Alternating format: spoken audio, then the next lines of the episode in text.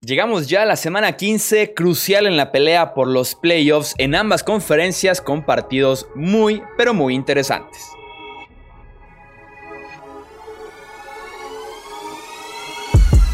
Hablemos de fútbol. Hablemos de fútbol. Noticias, análisis, opinión y debate de la NFL con el estilo de Hablemos de fútbol.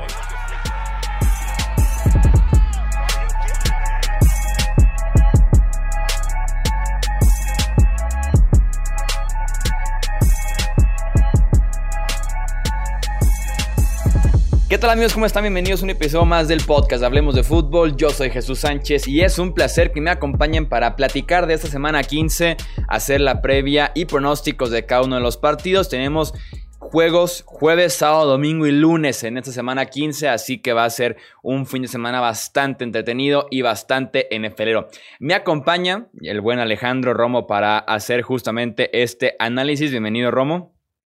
¿Qué tal, Chuy? Muchas gracias por presentarme y como siempre un verdadero placer estar aquí en el podcast y analizar juegos. Y también anda por acá Tony Álvarez, bienvenido Tony. ¿Qué tal Chuy? ¿Qué tal Alex? Un placer como siempre igual para platicar de lo que más nos gusta, el fútbol americano, de la NFL. Interesantes juegos, ¿no? Y qué manera de arrancar la antepenúltima semana. Vamos a hablar primero del Thursday Night Football rápidamente. Victoria de los Chargers 30-27 ante los Raiders en tiempo extra. El final del cuarto cuarto fue un, fue un, poco lamentable, principalmente por los equipos especiales, que nos llevó justamente al tiempo extra. Pateó un gol de campo Las Vegas en la primera serie, pero después apareció el buen Justin Herbert que se encargó prácticamente de toda esa serie mover el balón y se acabó justamente con un touchdown de una yarda del quarterback novato. ¿Cómo viste el partido, Tony? Pues un juego, la verdad es que bastante, bastante limpio de Justin Herbert, ¿no? Cada vez se ve mucho mejor en la bolsa de protección. Me parece que su talento sí logra tapar un poquito esas carencias de la línea ofensiva de los Chargers, porque es una realidad, no es de las mejores de la liga. No fue un gran juego por tierra, pero la verdad es que cuando tienes a, a Herbert así, eh, no, se necesita mucho, ¿no? También la secundaria de los Raiders no presentó desafío algunos, seamos muy sinceros, pero en las lecturas, en la paciencia, sobre todo, Herbert lo ha hecho muy bien en los primeros juegos de la temporada que estuvo al frente.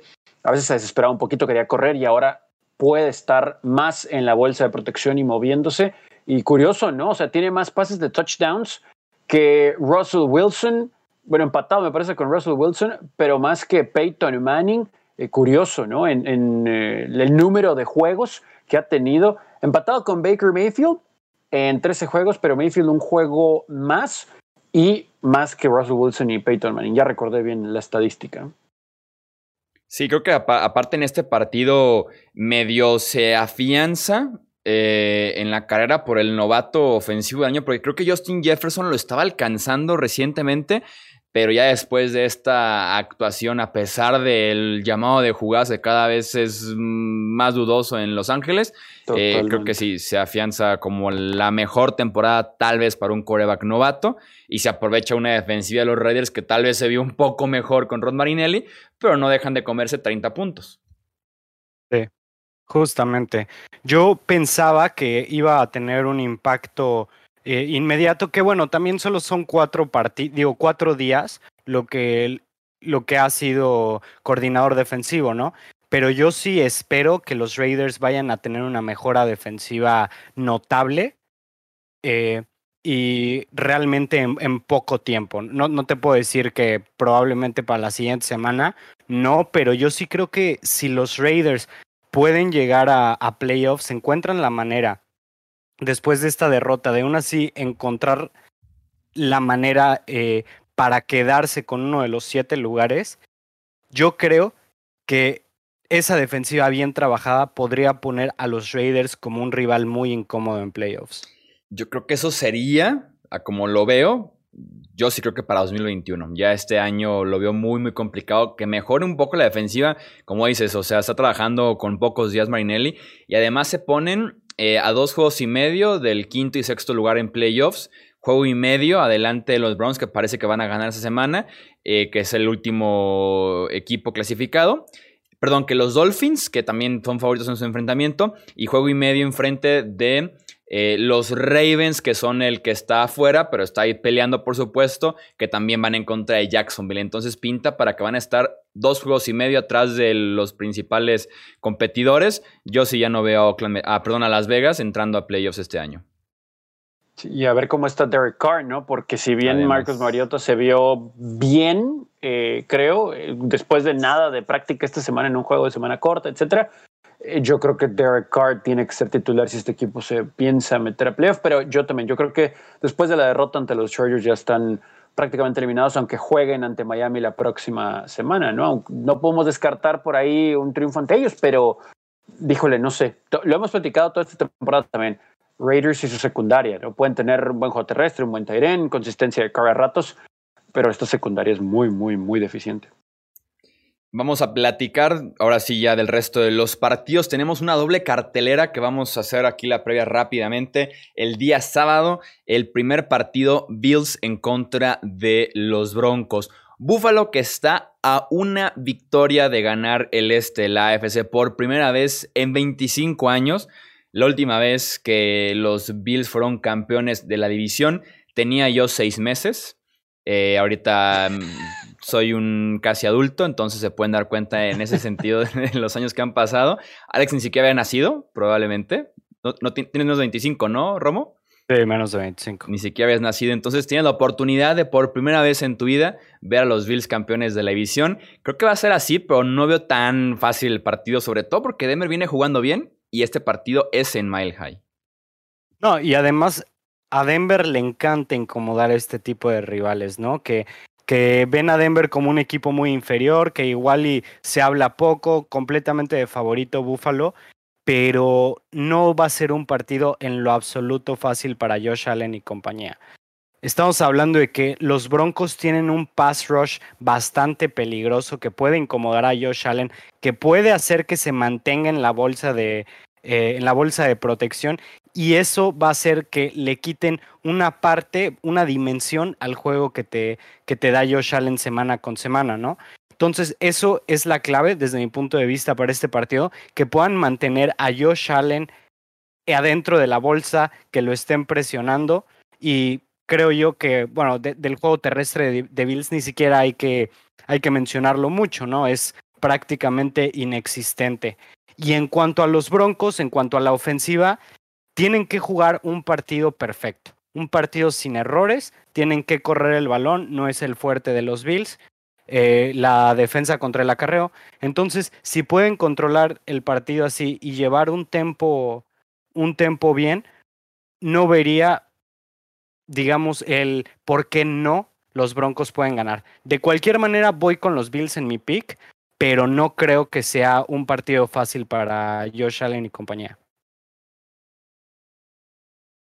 Sí, yo creo que podemos esperar algo similar a lo que se vio en contra de Steelers. O sea, sí, anotando puntos, moviendo la bola, pero tampoco eh, siendo tan espectacular. No estoy comparando a las defensas de Pittsburgh y de Denver, pero la defensa de Denver es, me parece algo aceptable, respetable en, en la liga, con el grupo de jugadores que tienen ahí el problema es el otro lado, ¿no? Yo creo que, que, ahí hay ratos donde también el juego terrestre de los Broncos se espera un poquito más de ellos y se estanca y se ve muy bien a Luck a ratos, pero cuando ya saben cómo se va a desenvolver en la bolsa, la cobertura cambia, ajustan los rivales y le complican un poquito. Yo no espero muchos puntos, tampoco espero algo espectacular, pero igual triunfo de los Bills, me imagino ya, ¿no? Para amarrar esta división que eh, tenía un dueño muy claro, ¿no? Por pues prácticamente 20 años y ahora las cosas han cambiado. El otro partido del sábado es en Lambeau Field, Packers en contra de Panthers. Mi análisis aquí es muy sencillo. Una noche eh, jugando el local, horario estelar, un partido que va a ser televisado a nivel nacional va a ser otro argumento a favor de Rodgers para poder ser el MVP de la campaña 2020. Creo que va a montar un espectáculo en contra de esta defensiva de los Panthers que no tiene cómo llegar al coreback. Su pass rush ha sido de lo más pobre recientemente, que han bajado un poco el nivel en términos generales esta franquicia de Carolina no tienen tampoco cómo combatir este trío de mm, Davante Adams, Marqués Valdez, Scanling, Allen Lazard, Robert en el Tyrant. Creo que va a ser un espectáculo aéreo de Rodgers. Eh, y los Panthers no tienen suficiente poder ofensivo, sobre todo con Teddy B jugando un poquito mal en las últimas cuatro o cinco semanas para sostener este encuentro, debe ser de Green Bay. Estoy de acuerdo. La defensiva de Panthers no está preparada para Aaron Rodgers del 2020, para el Aaron Rodgers MVP.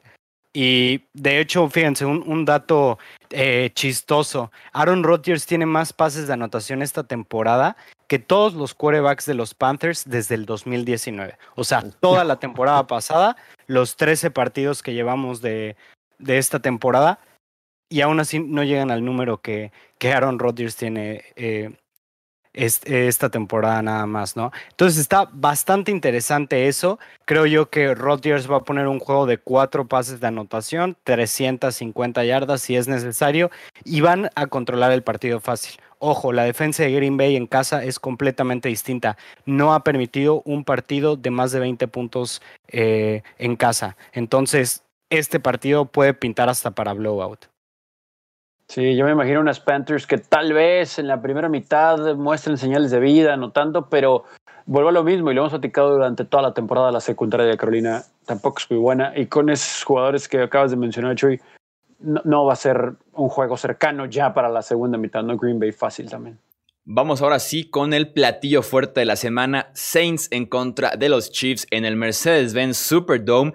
Lástima que a como pintan las declaraciones, el hecho de los entrenamientos, eh, pinta para que Tyson Hill nuevamente inicie este partido para Nueva Orleans. Existe una chance de que Drew Brees regrese, aunque de momento eh, no se ve tan claro justamente que pueda volver a jugar el coreback titular de los Saints. Y esto, Tony, debe de inclinar un poquito la balanza hacia los Chiefs. Sí, sí necesita Nueva Orleans de Drew Brees, ¿no? Que inclusive ya, ahora sí que han pedido durante estas últimas horas y el momento en el que estamos platicando ahorita el papeleo para que se le retire de la lista de reserva por lesión a Drew Brees. Pero aún así, aún estando activo, no quiere decir que vaya a jugar, ¿no? Entonces eso es muy diferente a tomar un lugar en el roster a ya estar en el terreno de juego. Y esto evidentemente va a beneficiar a los Chiefs. Sabemos de la muy buena defensa de los Santos de Nueva Orleans, pero aún con los problemas que le puedan generar a Patrick Mahomes y compañía, aquí le hemos platicado hasta el cansancio, puedes contenerlo, más no detenerlo. Y si en el momento en que lo contienes por dos cuartos está el marcador algo cerrado, resulta que de repente encuentra a Tariq Hill en un pase largo y ya estás abajo por una posesión. Y con esta ofensiva comandada por Taysom Hill, no creo que puedan anotar rápido o al menos no lo suficiente, ¿no? Como para generarle juego sobre el final a los Chiefs y sacárselo. Sí, justamente lo que dices, y sobre todo porque Tyson Hill lo pusieron en partidos, digamos, cómodos, ¿no? Contra rivales que no eran realmente una amenaza y que la defensiva podía controlar fácilmente pero se, ahora se enfrentan a la mejor ofensiva de la liga, que son los Chiefs, y van a tener que hacer puntos sí o sí. Patrick Mahomes está 8-0 contra defensivas top 5. Entonces, sí, una estadística impresionante. Entonces, es porque nadie lo puede neutralizar por un juego entero. Y si los Saints quieren tener alguna chance de ganar, tienen que jugar con James Winston. O sea, en caso de que Drew Brees no esté listo, obviamente. Pero Tyson Hill no se va a poner al 2 por 2 en un shootout con los Chiefs, definitivamente. Entonces, o, o Sean Payton acepta la realidad y acepta que Tyson Hill no es el quarterback del futuro, o va a perder este partido. Sí, no, no pinta para nada bien en ese sentido para Nuevo Orleans, que por sí en contra de Filadelfia, que tiene una defensiva secundaria bastante problemática, además con muchas lesiones. Se le, se le complicó bastante el encuentro de Tyson Hill, tal vez su peor partido como titular en la NFL, viniendo de otros dos partidos complicados. Sí, no, no pinta bien esto para los Saints. Pudiera ser ya la última semana ahora sí para que regrese Drew Brees y en ese sentido les urge bastante es cliché, pero correr es la mejor opción que tiene Nueva Orleans porque, porque por ahí va la debilidad de Kansas City y para poder tener drives largos y ayudar un poquito su defensiva. Un punto clave en este encuentro, los tackles ofensivos de los Saints, ambos, no de, perdón, de los Chiefs, ambos no están entrenando. y van en contra de un muy buen pass rush. Trey Hendrickson, eh, Cameron Jordan, Marcus Davenport. En ese sentido, le pueden poner calor a Patrick Mahomes durante partes completas del partido, series ofensivas. Eh, mantener esto un poquito más cerrado, pero esperaría también en un domo que se prenda por ahí Patrick Mahomes y también el duelo ese de Malcolm Jenkins contra Travis Kelsey. Siento que Jenkins ya con la edad, con el desgaste, ha perdido velocidad, ha perdido agilidad y marcar a Travis Kelsey va a ser muy, pero muy complicado, el que ha sido el mejor a la cerrada de la NFL en este 2020. No hay duda de que inicie quien inicie por Nueva Orleans, este es el partido de la semana presentado por Instabet. Y es que no solo vamos a ver cómo están las apuestas con este partido, pero también viene con un regalito. Si entras a instabet.mx, te registras con el código Hablemos, automáticamente tienes 500 pesos de regalo en tu cuenta. Sin necesidad de hacer un depósito, tu tarjeta de crédito, etc. Así por crear tu cuenta ya tienes 500 pesos para jugar en lo que tú quieras. En este partido, en el Superdome, los Chiefs llegan como favoritos por 3 puntos y medio. Si apuestas 100 pesos a que Kansas City gana cubriendo la línea, te llevas una ganancia de 97 pesos. Si te agarras del Saints más 3.5, o sea que pueden perder, pero mientras pierdan por 3 puntos o menos, tú ganas. Te llevarías 85 pesos de ganancia con esos mismos 100 pesos apostados. Si quieres apostar en otros partidos, en esta misma semana 15 tenemos a los Browns, por ejemplo, favoritos por 6 puntos en contra de los Giants el domingo por la noche, a los Dolphins favoritos por 2 puntos y medio, ojo, sobre Nueva Inglaterra, qué raro se ve eso, y cualquier partido que tú quieras lo encuentras justamente aquí en instabet.mx. Hay dos partidos el sábado, muy interesantes, hay 12 partidos el domingo y tenemos claro el Monday Night Football, así que es una muy, pero muy linda semana para disfrutar con un toque especial que le da sin duda alguna el apostar con Instabet. Recuerda, instabet.mx, código Hablemos y a ganar. Otro muy buen partido es el Washington en contra de los Seahawks. Otro encuentro en el que hay dudas también en la posición de coreback. Alex Smith, que no completó el partido anterior por una lesión en la pantorrilla, una distensión muscular que tuvo en la pantorrilla. Y el detalle aquí, según estaba leyendo al doctor David Chow, que todo el mundo conoce, eh, dice que la lesión que tuvo eh, Alex Smith de las cirugías y demás hizo que perdiera músculo en la pantorrilla, lo cual hace un poquito más difícil el hecho de que se pudiera recuperar a tiempo de esta lesión, muy limitado además en la movilidad. Eh, y apuntaba que veía complicado que jugara Alex Smith este partido, que pudiera iniciar otra vez Dwayne Haskins, y eso reduce bastante las chances de Washington, Romo. Estoy de acuerdo. De hecho, yo probablemente hubiera seleccionado a, al fútbol team como favorito en este partido, por la manera en la que han estado jugando. Han ganado que eh, sus últimos cinco partidos, ¿no? Los ha, los ha ganado Washington. Eh, pueden presionar al quarterback, son excelentes en cobertura, excelentes contra el juego terrestre y Russell Wilson va en picada hacia abajo. Mostró un poco de señales de vida contra Jets, pero bueno, un equipo colegial mostraría señales de vida contra Jets, ¿no?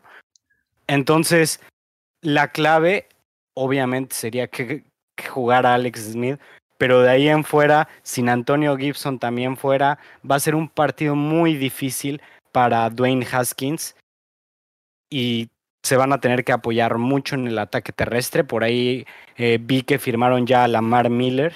Este, también, ay, el corredor que está supliendo a, Gibson, Mac. JD McKissick. McKissick, ándale. Él ha hecho un buen papel, pero definitivamente depende un poco de que también esperen que pueden lanzar. Y con Dwayne Haskins probablemente concentren siete jugadores en la línea de golpeo y le compliquen muchísimo el partido al Washington Football Team. Sí, sí, sí, con Alex Smith de titular hay ratos donde le cuesta trabajo mover el engranaje ahí a esta ofensiva por la misma naturaleza que presenta el tener un quarterback veterano, ya no tan móvil como antes y que involucres mucho a tus receptores, perdón, a tus corredores como receptores saliendo del flat. Eh, imagínense con Dwayne Haskins, ¿no? Y con estos elementos que pudieran no estar, aún con Alex Smith y con el excelente front seven que tiene el equipo del Washington Football Team, aún así espero que Seahawks genere problemas en contra de la secundaria del Football Team. Es una buena secundaria, pero se basa mucho en lo, que puede hacer para presionar al quarterback, linebackers y linieros defensivos. Y creo que ahí las tiene de ganar Seattle. Si se genera el suficiente tiempo Russell Wilson en la bolsa de protección extendida de las jugadas, va a encontrar a DK Metcalf, va a encontrar el resto de sus receptores y no va a ser blowout para nada, pero al menos va a anotar el número de puntos suficiente para sacar el juego por aventar un número, un 24-10, 24-17, algo así me imagino pero tampoco números espectaculares ¿no? de la ofensiva de los Seahawks. Sí, yo también esperaría un partido de muy pocos puntos. Está jugando muy bien Chase Young, Montez Sweat, eh, Jonathan Allen en esa línea defensiva de Washington, como para ponerle presión a Russell Wilson, sacarlo de la bolsa, de esos partidos que pueden ser hasta frustrantes a veces para Wilson detrás de esa línea ofensiva. Pero sí, con Dwayne Haskins y Antonio Gibson no pinta para nada bien esa combinación eh, para que Washington pueda ganar este partido, sobre todo porque la defensiva de Seattle poco a poco está cerrando mejor el año. Cleveland en contra de los Giants, este partido que es el Sunday Night Football. Lástima que también aquí tenemos que hablar de los quarterbacks porque parece que Daniel Jones no juega este partido por los Giants. La semana pasada ya estaba limitado y muy limitado en contra de esa ofensiva de Arizona por una lesión en el tendón de la corva y en esta semana en el reporte de lesionados aparece también con una lesión en el tobillo. Eh, creo que por la experiencia que tuvieron de un Daniel Jones en un porcentaje muy bajo, es mejor iniciar a Cole McCoy al 100%. Entonces pinta para que Cole McCoy tenga su partido de revancha, su partido de venganza en contra de los Cleveland Browns. Y justamente otro partido de revancha y de venganza esta semana pudiera ser el Freddy Kitchens llamando la jugada, las jugadas ofensivas de los Giants porque Jason Garrett tiene COVID. Así que Kitchens va como coordinador ofensivo de los Giants después del desastre que fue la campaña pasada como head coach de los Browns, Tony. Sí, está muy interesante esa storyline de este juego, ¿no? Porque eh, ya sabemos qué es lo que sucedió con Freddy Kitchens en Cleveland y aquí lo hicimos durante los podcasts previo a la temporada, pues la verdad es que no le hicimos un favor, ¿no? A Kitchens como sus representantes, si así lo requiere él en algún momento para conseguir algún trabajo, pero algo debe saber, ¿no? Del equipo de Cleveland. Así que va a ser muy interesante cómo controle el juego a la ofensiva Gigantes. Sin Daniel Jones, van a intentar correr la pelota, veremos qué tan al 100% se pueda presentar Miles Garrett en el lado defensivo de los Browns, que ya vimos que sufrió mucho en su ausencia con Lamar y compañía en el lunes por la noche. Vamos a ver qué tanta presión se puede poner a McCoy como tal, él en la bolsa. Eh, si no se deshace rápido la pelota, le van a llegar, ¿no? Con o sin Garrett. Pero veremos qué tanto se puede apoyar en ese juego terrestre y si le puede comprar tiempo, similar a lo que comentábamos hace un par de juegos, extendiendo las series, controlando el reloj. Tampoco espero muchos puntos porque creo que la defensa de los gigantes ha jugado mucho mejor en el último mes y medio a pesar de lo que se vio en contra. Pues no le ayudó su ofensiva ahí, aunque tiene muchísimo mejor talento el equipo de Cleveland, ¿no? Y Baker Mayfield está jugando muy bien. Yo creo que gana Cleveland, tampoco muchos puntos, tampoco paliza, pero le van a ganar los Browns. Fíjate que a mí sí, me, sí se me hace que va a, ser un marcador separado, especialmente porque el problema de Cleveland es, digamos, que no tienen una defensiva muy sólida, pero se enfrentan a la ofensiva número 31 y con su quarterback sustituto, ¿no? Entonces, no creo que eso vaya a ser un problema. Y al contrario, los Browns se enfrentan a una defensiva que es buena, pero que también está sin, sin su cornerback número uno va a estar sin James Bradbury y eso les puede pesar mucho. Ahora, los Browns tienen todas las de ganar en el ataque terrestre, pueden controlar el partido así, y aunque New York sea bueno en, en esta dimensión del juego defensivo, yo creo que aún así los Browns pueden sacar ventaja de esto. Sí, no, y ahora resulta que los Browns tienen buen ataque terrestre y también aéreo, ¿no? Después de dos semanas buenas de Baker Mayfield.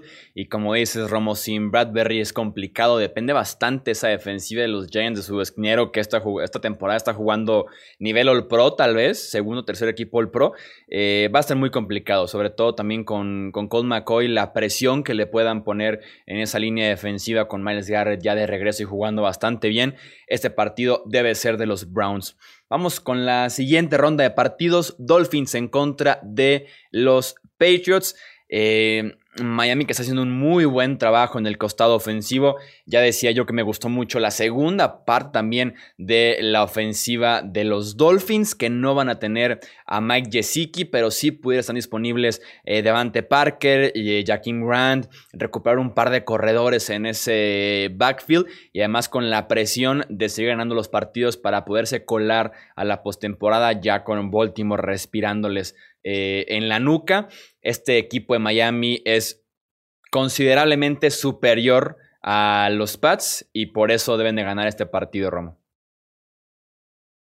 A mí también se me hace que es bastante superior Miami, especialmente porque tiene una ofensiva capaz y su defensiva es muy, pero muy buena. De hecho, los vimos la semana pasada que a pesar de que se comieron bastante puntos contra Kansas City, tuvieron la los suficientes skills para poder detener un buen rato a Patrick Mahomes, para eh, hacerle un sack de 30 yardas y lo más importante es que lo detuvieron en las en, la, en los momentos más importantes del partido, ¿no?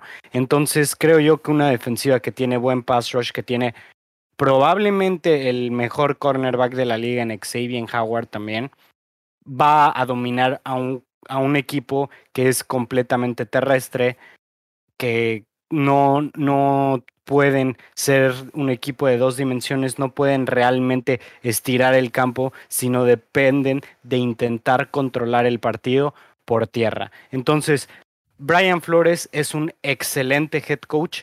Como coordinador defensivo era excelente en el año que estuvo, pero como coach de linebackers probablemente el mejor de la liga, ¿no? Entonces él va a saber cómo detener ese ataque terrestre de New England y se les va a complicar muchísimo a los Patriots este partido. Ojo, porque puede ser hasta un blowout en favor de los Dolphins.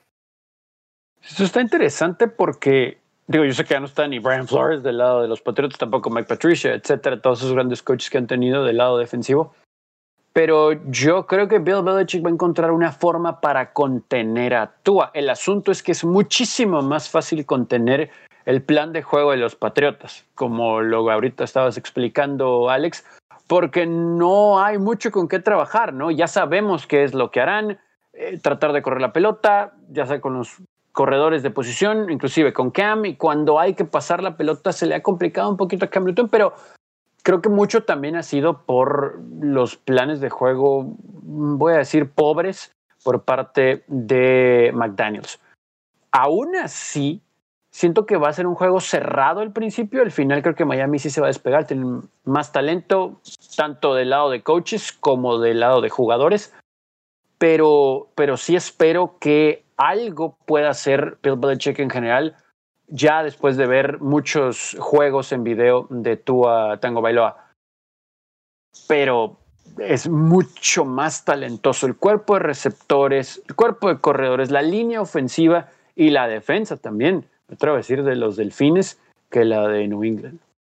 Sí, completamente. Si, eh, si algo puede mantener este partido cerrado es que Belichick tiene un buen historial en contra de quarterbacks novatos, pero aún así viniendo un partido tan pobre como el 24-3 en contra de los Rams, en contra de una defensiva que es tal vez al mismo nivel que la de los Dolphins, ¿qué se puede esperar de, de Nueva Inglaterra en este encuentro, no? Más con esa secundaria, un juego aéreo que por sí ya está muerto, está muy complicado. Vamos haciendo esta prueba para Tua. Esta prueba para Tua, por más que sean los pads que están un poquito decaídos, huele a playoffs para Tua, ¿no? Huele a esas experiencias valiosas para que pueda decir algo muy parecido que me pueden contar en enero, en cuestión de preparación, de los blitzes tal vez, de los ajustes y demás, pudiera ser muy valioso para, para Tua este partido.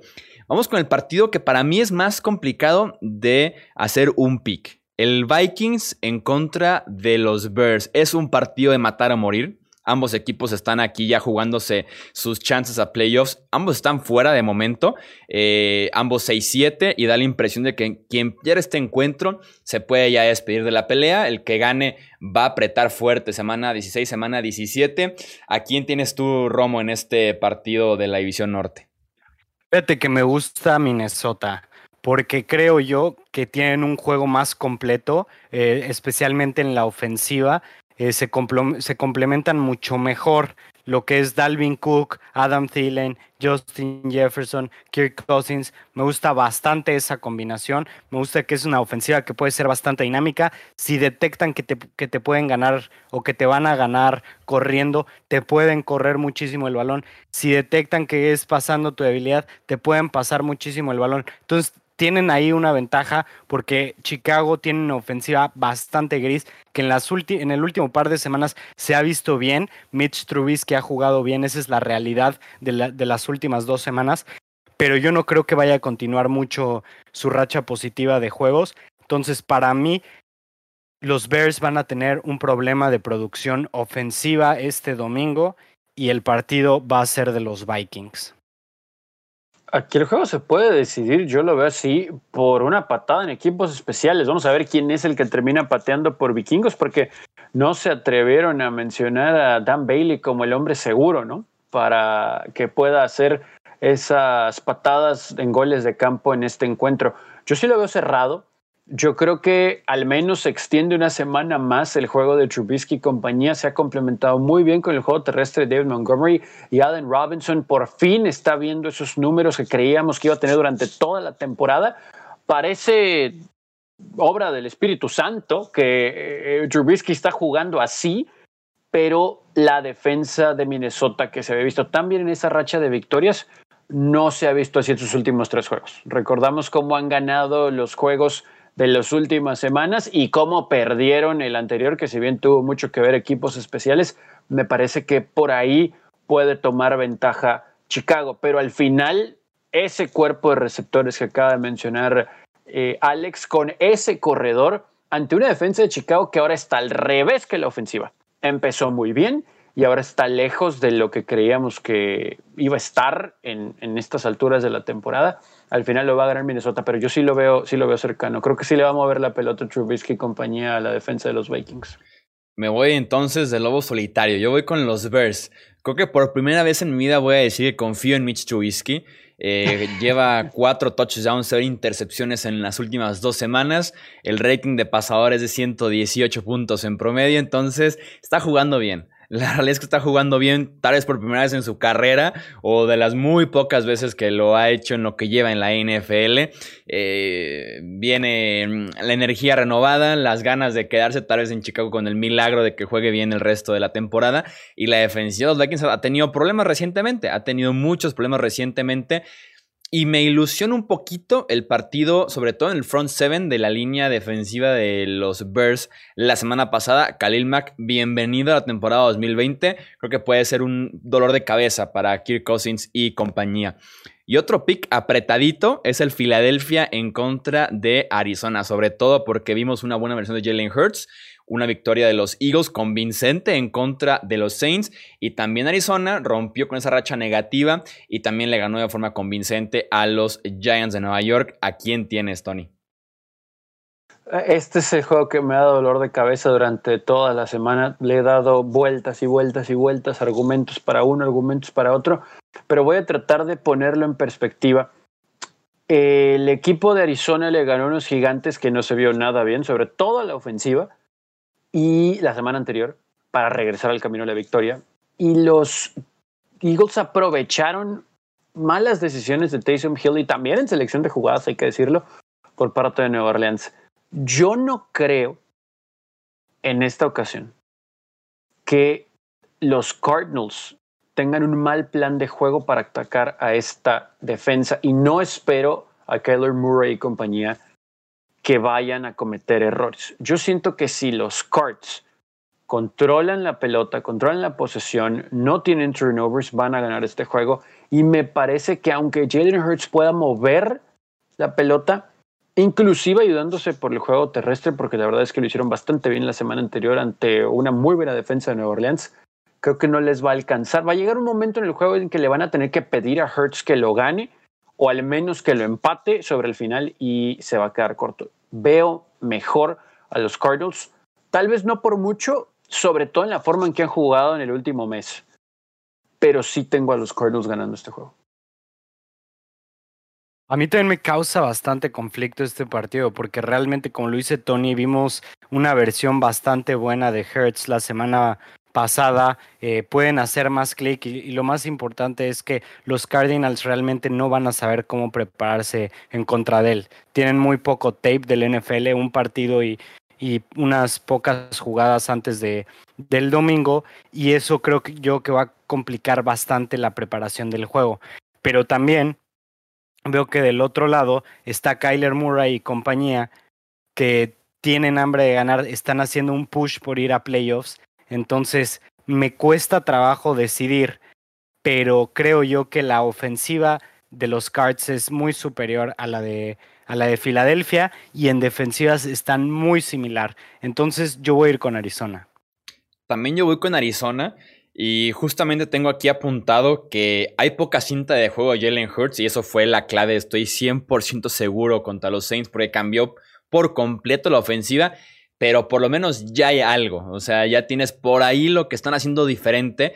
Y además confío en que la defensiva de Arizona entrena de lunes a sábado en contra de un quarterback muy parecido y un sistema que también depende mucho del rollout, el read option, el RPO. Entonces creo que la defensiva de Arizona está un poquito más preparada para enfrentar ese tipo de quarterbacks, ese tipo de ofensivas, porque su mismo quarterback es exactamente así. Eh, me gustó mucho el juego terrestre de los Cards la semana pasada, mejoró bastante y empujando una línea defensiva de los Giants que era muy buena en contra del juego por tierra, así que también me quedo con Arizona, pero pinta un partido interesante. Intriga ver a Jalen Hurts otra vez eh, una semana más en la NFL. Vamos con la ronda rápida de los partidos con el resto de la semana 15. Tampa Bay en contra de Atlanta. ¿A quién tienes, Romo? Ah, Tampa Bay, definitivamente. Los Falcons tienen una de las peores defensivas de la liga, especialmente aérea, y Tom Brady con tantas armas jugándose, tal, tal vez no jugándose definitivamente los playoffs, pero un partido que sí tiene buenas implicaciones en cuanto a sus posibilidades de ir a playoffs. Yo creo que ya es momento de que de que Brady y compañía se pongan las pilas, se pongan a jugar bien y deben de hacer un partido con muchos puntos, muchas yardas aéreas y deben de ganar claramente en Atlanta. Sí, o sea, tienen, tienen jugadores, ¿no? Pero, pero al final Tampa Bay tiene muchísimo más talento. Tal vez veamos muchos puntos, pero los Bucks van a ganar, ¿no? Sí, vimos también una muy buena defensiva, sobre todo el pass rush de Tampa Bay la semana pasada. Eso ilusiona de cara a los playoffs. Y parece que no juega otra vez Julio Jones. Matt Ryan es otro coreback cuando no está presente eh, su mejor receptor. Houston contra Indianapolis. Tony nos dieron un muy buen partido hace un par de semanas y se vuelven a ver las caras. ¿Cuál es tu pronóstico? Espero algo similar, pero creo que con mayor control de los Colts. Y en el juego anterior, creo que sí también quedó demostrado la falta de talento a la ofensiva que tiene este equipo de Houston, que solamente es Sean Watson y que si logras contenerlo no hay mucho problema. Pero evidentemente el lado defensivo de los Tejanos es el que va a sufrir con Philip Rivers ya muy bien en la bolsa de protección, precisamente con tiempo ahí mismo para poder elegir y con un muy buen juego terrestre. Ahora ya no importa quién esté, sobre todo si Heinz está tocado, no pasa nada y este Taylor. Y bueno, la defensa y la secundaria. Los Colts en la liga, ¿no? Esto lo van a ganar Indianapolis fácil. A mí también me gustan los Colts fácil por el tipo de defensiva que le hemos visto a Texans toda la temporada y porque Deshaun Watson no va a estar al 100. Los Colts van a poder controlar este partido con juego aéreo y complementarlo muy bien con, con juego terrestre, perdón, y complementarlo muy bien con juego aéreo y una defensiva fuerte que tiene el pass rush, que tiene buena defensiva secundaria. Simplemente no veo cómo Houston pueda competir con los Colts. Sí, y una defensiva secundaria de Indy que además que estaba jugando bastante bien hay que cubrir a Isaiah Coulter y a Kiki como receptores principales. Prácticamente no hay nadie disponible en este roster de los Texans y su pass rush le puede hacer bastante daño a Deshaun Watson y compañía. Detroit contra Tennessee, Romo. Un partido, creo yo, bastante inclinado hacia una balanza, a menos de que Tennessee nos dé otra de esas sorpresas que ya nos ha, ya nos ha dado un par de veces eh, en esta temporada. Pero debe de ser un juego donde Derrick Henry corra 160, 180 yardas por ahí y donde la ofensiva aérea también tenga, también tenga un juego, una participación relevante, ¿no? Matthew Stafford no está al 100, salió la semana pasada. Chase Daniel no es un, no es un quarterback confiable en la NFL, entonces debe ser un partido fácil para los Titans. Creo que Detroit puede anotarle puntos a esta defensa de Tennessee, ¿no? Pero también al final se lo va a llevar el equipo de los Titanes. Creo que esperamos otro juego, otro juego limpio de Ryan Tannehill como lo ha venido haciendo ¿no? últimamente. Sí, con Detroit mejoró la ofensiva desde que se fue Matt Patricia, pero la defensiva no tanto. Y en efecto, con Chase Daniel como quarterback, la gran debilidad de los Titans, que es justamente su defensiva, pudiera ser eh, eliminada de la ecuación. Cowboys en contra de los 49ers. También Nick Mullens confirmado como quarterback de San Francisco. Con todo y que Mullens está iniciando, me gustan los Niners para ganarle a los Cowboys, Tony. Sí, este juego, este juego está muy interesante también. No confío en el quarterback que vaya a elegir eh, en esta ocasión eh, Kyle Shanahan, de verdad porque es el que tal vez termina por arruinar un poquito el plan de juego, ¿no? Ya sea quedándose mucho tiempo con la pelota en la bolsa o eligiendo mal cuando tiene que soltarla. Sí, por ahí los 49ers se quedan con su juego terrestre y aún con las ausencias que tienen, su defensa contiene a lo que pueda hacer Dallas por aire. Eh, los 49ers se lo van a llevar. Este, yo también tengo aquí ganando a San Francisco. Qué pena que ningún equipo está completo, ¿no? Porque bueno, por algo lo quitaron del Sunday Night Football. Sí, justamente. A mí también me gustan los Niners en este partido, especialmente por el juego terrestre y porque la defensa de los Cowboys es un caos. Y en eso es muy bueno Mike Shanahan, digo Kyle Shanahan, perdón, en explotar las debilidades de un equipo. Y no, no le veo, digamos, mucho margen en este partido de, de la victoria. No creo que ganen por mucho los Niners, pero definitivamente sí creo que se lo lleven.